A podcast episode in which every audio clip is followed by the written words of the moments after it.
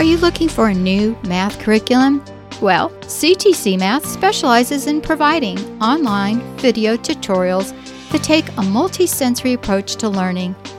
Favorably reviewed in Cathy Duffy's 102 Top Picks and the Old Schoolhouse Crew Review. The lessons are short and concise to help your children break down concepts and appreciate math in a whole new way. The lessons are taught the traditional way, not to the test. Each one of the video tutorials is taught by an internationally acclaimed teacher, Pat Murray, who is renowned for teaching math concepts in a simple, easy to understand way and in only a few minutes at a time.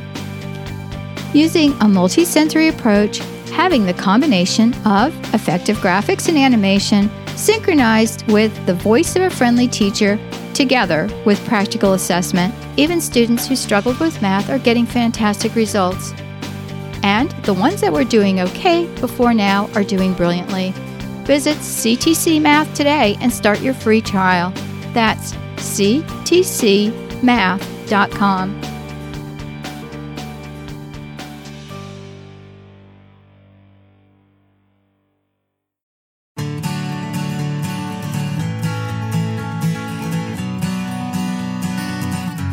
Well, hello, everybody. I'm Hal, And I'm Melanie. and we want to welcome you back to another episode of Making Biblical Family Life Practical.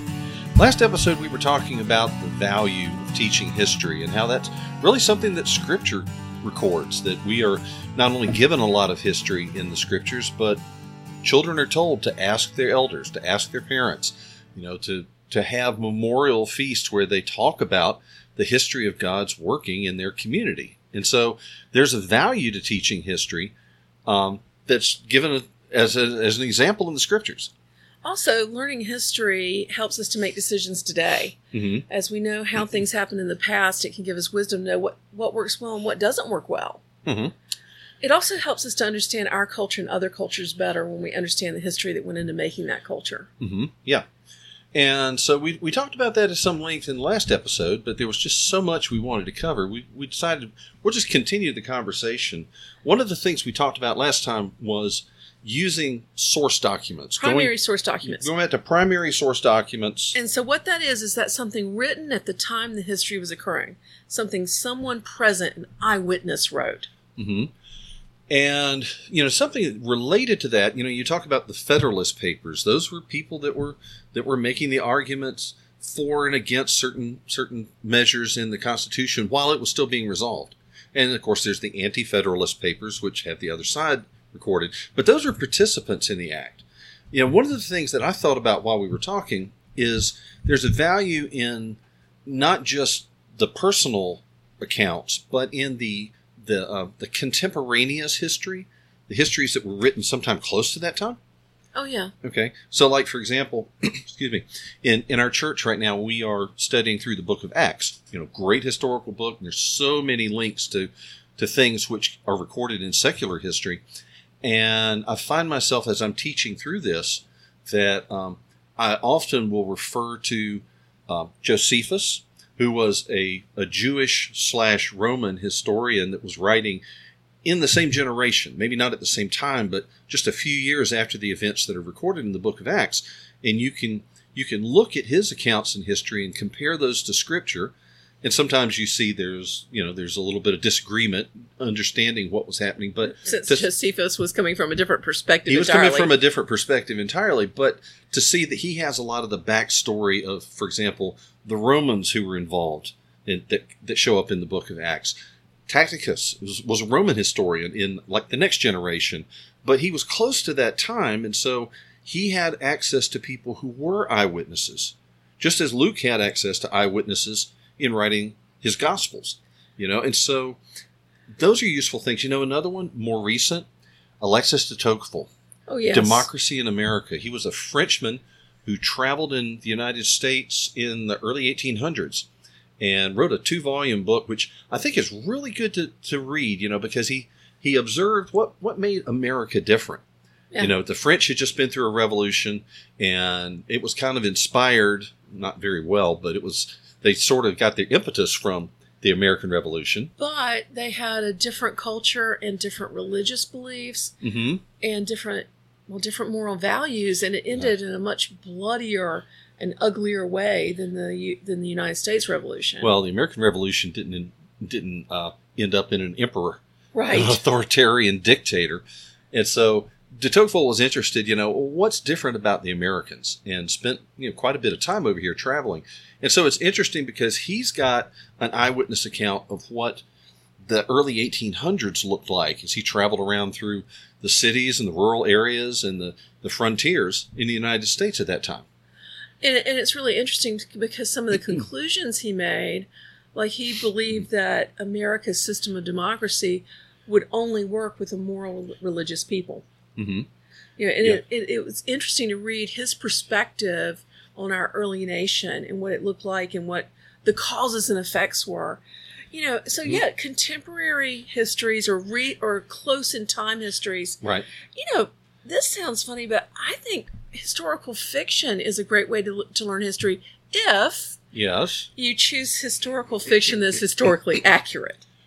I was going to wonder if you where were you going to go with that because there's a lot of stuff which has a historical framework. But is fantasy. It's, it's ba- yeah, it's basically 21st century values imposed back on a historical situation where it wouldn't have made any sense. Right. And so, Well, I think I, I've learned a lot of history from reading the books of G.A. Henty, H E N T Y, Mhm. because he was, well, he was a war reporter in part of his Yeah. time. He was an amateur historian. right, And when he wrote those books, which are fictional, with fictional characters right, alongside the real characters, he did it with the histories open around him. yes, And so they're extremely historically accurate, hmm but because it's a it's told from the perspective of a of a young English lad, you Yeah. you get wrapped up in the story, and it, and it's very very easy to learn, and it's almost impossible to remember the, to forget the details.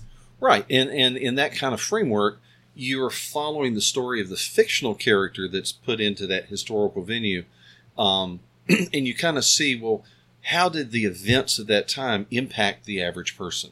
What kind of impact did that have on this young man's family or on his prospects of of starting a career or finding a mate and starting a family? Well, you know, I will never forget what the Siege of Haarlem was all about. hmm because I read it in one of the J. Henty novels, and it was so compelling.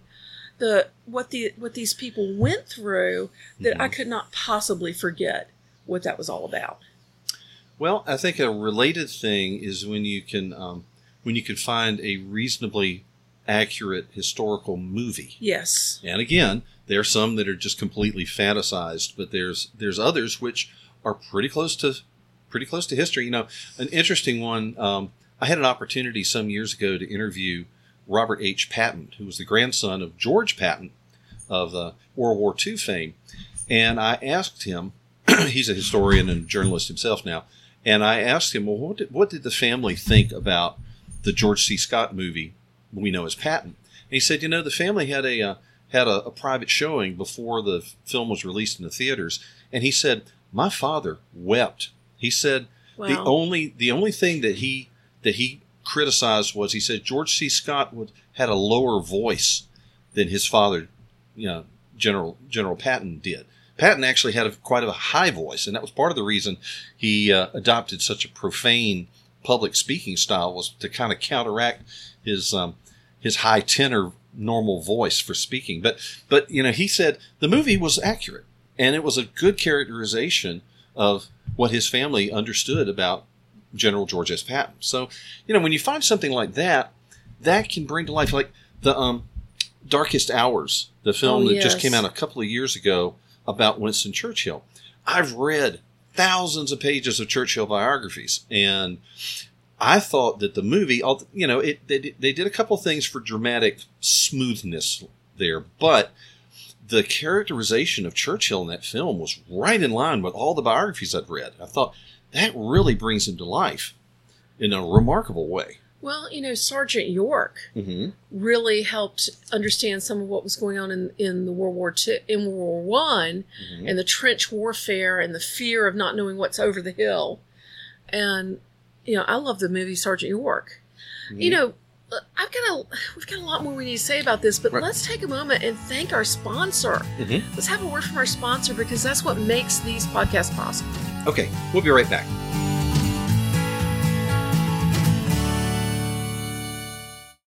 Support is from TBN. Weaving its way through the heart of the Holy Land is a well worn path that once felt the footsteps of Abraham, Isaac, Jacob, King David, and Jesus. Host David Friedman and Mike Pompeo take a sacred journey of hope along Route 60, the biblical highway. Experience the land of the Bible as you've never seen it. In theaters September 18th and 19th. Route 60, the biblical highway. Information at route60.movie. That's route60.movie. Okay, so we're, we're talking about teaching history and making it come alive for your kids, you know? And um, we were just talking about the role of fiction and of film, video, um, that, that could be useful for that. And you know, some video is like documentary, Mm-hmm. and some is more fictionalized. But if they're historically accurate, both are useful. Right. But one thing I wanted to mention is the is making history really come alive to our kids by doing field trips. you know, hands-on history. I think of which, you know, it, it, at first glance you might think, well, I mean, I can't go out and build history. You know, it just is. But really, to go out and to try to experience it. I remember a couple of things that we did when our kids were younger. We went to some uh, like national park uh, places, you know, national battlefields, military historical parks, and things like that, and walked through the course of the battle you know that we talked about we went to manassas to the battle of, of first bull run You know, one that really sticks in my mind Mhm. is the Battle of Cowpens. uh yeah Because we went there with our kids, Yep. and I remember walking that battlefield and talking about Mhm. talking about why these less experienced um, um, American soldiers were able to beat the British. That when they fell back, Mhm. that the excitement of the British in pursuing them because they thought they were broken, Mhm. that they were able to turn the tables on them and win and win the battle. well yeah another revolutionary battle was uh, like the battle of king's mountain Yes, where there was a british detachment that was on top of a of a rise like a like a little mountain uh, a hillock or whatever and uh, they were surrounded by the americans and uh, i knew from my research in genealogy exactly where our ancestors were placed on that battlefield. So I walked our, our boys out there and said, Now look, the the British are up on top of this hill and you are down here. You've got to get up to them. You know, can you imagine what that would have been like with the with the bullets raining down on you to climb this hill? Because it wasn't just a matter of a of a slope, it was like a bluff that they had to climb up. And that's not really obvious if you look at the maps in the books. But when you stand there and you look up that hill and think, that's going to be a stiff climb, and I've got to avoid getting shot on the way. and carry my gear and my giant my giant gun and everything else. And then when I get to the top, then I'm going to have a fight.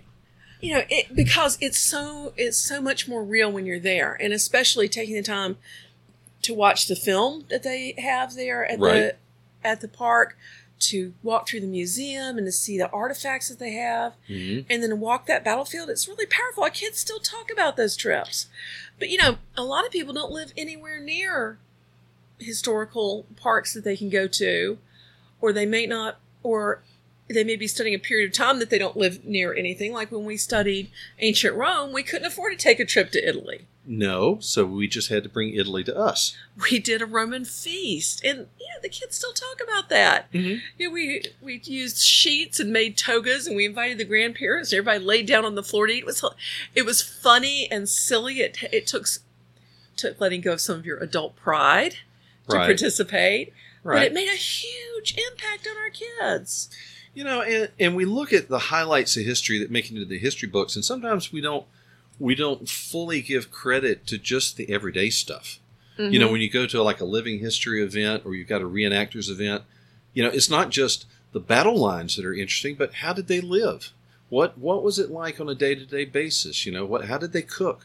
Uh, what kind of bed did they sleep in if they had a bed? You know, and when you go to things like anywhere in the country, there was a period where people were new to the area, where they were settlers, or there were indigenous tribes there, and to go out and to say, you know, this is this is where people lived. This is where they hunted. This is where they raised their families. This is where they were exposed to the weather and had to figure out how to deal with that. Well, you know, when we were traveling through the Dakotas hmm last couple of years ago, Right. I remember stopping at one of the Laura Ingalls Wilder homesteads hmm and seeing exactly what was meant by a soddy. Right. Wow. Yeah. You know, to think about living in that hole in the hill. Well, literally. Yes. You know, with dirt walls and dirt floor, and how in the world would you keep anything reasonably clean? Yeah. hmm You know, it, it would. It made it a lot more real to understand the sacrifices they were making. Right. So, you know, that's part of the reason I think for studying history is to recognize that people had to work really hard to pass on things to our grandparents and our parents and to give us the country that we have now. They took risks and they made a, a hard investment. I wish I could quote it right off the top of my head, but John Adams was explaining to the French, I believe, after the war, he said, We studied the arts of war so that my children can study the arts of industry and Yes. manufacturing and science. And they study so that their children can study art and music and poetry. And, and he, you know, he was saying we, we, at different points in our history require different sacrifices, but they had a forward look to say, you know, one day my children are going to have a better world because of the word work that I've done. Yes. And we can look back and say, and I'm thankful that our ancestors did that work. Absolutely. Um, Yeah, history is just so valuable to study. It can be so much fun if you let go of the idea that it's just a bunch of facts to memorize. Mhm. That instead it's story and it's real people and real things happening. You know, I remember a friend talking about every year at Thanksgiving. Mhm. Now, we have too much stuff in our attic for this, Yeah. but they go live in their attic for a couple of days and pretend like they're on the Mayflower. What a great idea! You I mean, know? because because it you know to be up there and there's no air conditioning, there's no heat to speak of. There's uh, and you're you're surrounded by rafters and you're bumping your head every time you stand up. That's Yeah. very much what it was like below decks. It really made them appreciate what our forefathers went through to get here, You know to have religious freedom. you know what that sounds like. What? That sounds like the Old Testament Feast of Tabernacles. it really does. where they would set up little shanties of, of branches up on the roof of their house and they would they would all go camping the family would go camping to remember the time of the exodus Yeah. so you know those kind of things you can do those kind of things and they will make remarkable uh, milestones in your kids memories they'll, they'll carry those things forever as well as understanding their place in history They'll never forget it. And the memories that you build together as a family Mhm. tie your knit your hearts together. Because our kids, you know, have a connection with each other as they talk about the things that we've done, the things we learned, the places we went together. Those are it builds friendship among your kids too. You know, it- the, the because shared experiences are one of the foundations of friendship. Right. And you know what? I am thankful that our that our sons and daughters are not only siblings, but they are friends. They are. They legitimately love one another and they enjoy one another. And I think part of that's the foundation that we laid in our family that we we do things together as a family and enjoy ourselves together and we have those memories to bind us to, together going forward. So, y'all study history with your kids and really enjoy it. Hmm. It's a lot of fun, and it, leave leave behind the idea that history is about worksheets or papers or memorizing things because there, there's a place for that, but it'll come naturally as they continue in school and as they grow and learn. But the big important part of history is learn the stories Learning the stories. learn Yeah. the stories and that's the part that will make all the rest of it interesting because when you know the story and you care about what happens then you want to know what else was happening at the time and what happened before that and what happened after that All right. Well, look, we hope that you enjoy history as much as we do, or- and that your kids will enjoy history as much as ours have. And uh, we appreciate you joining us for. If you didn't see the first episode, didn't hear the first episode, please go back in the archives and, and listen to that because we've got more reasons to study history and to enjoy And- it together. and more about how to enjoy it Uh-huh. also be sure to rate us wherever you listen to podcasts so other people can find us Yes. and you can check out all of our resources Mhm. at raisingrealmen.com. We have a great living history resource called Hero Tales from American History, written by Theodore Roosevelt and Mhm. Senator Henry Cabot Lodge. you need to find Hero Tales. It's so cool. Find it on our website at raisingrealmen.com slash shop. You can find a cry from Egypt that we mentioned in the first episode and lots of other things that will help you to make history come alive for your family. Outstanding. All right. Well, look, we do appreciate your time with us here. And until next time, I'm Hal. And I'm Melanie. And thanks for joining us. Bye, y'all. You've been listening to Making Biblical Family Life Practical with Hal and Melanie Young. If you found this program interesting, challenging, and encouraging, why not join us on the web at halandmelanie.com. That's H A L A N D M E L A N I E.com. Or follow us on social media.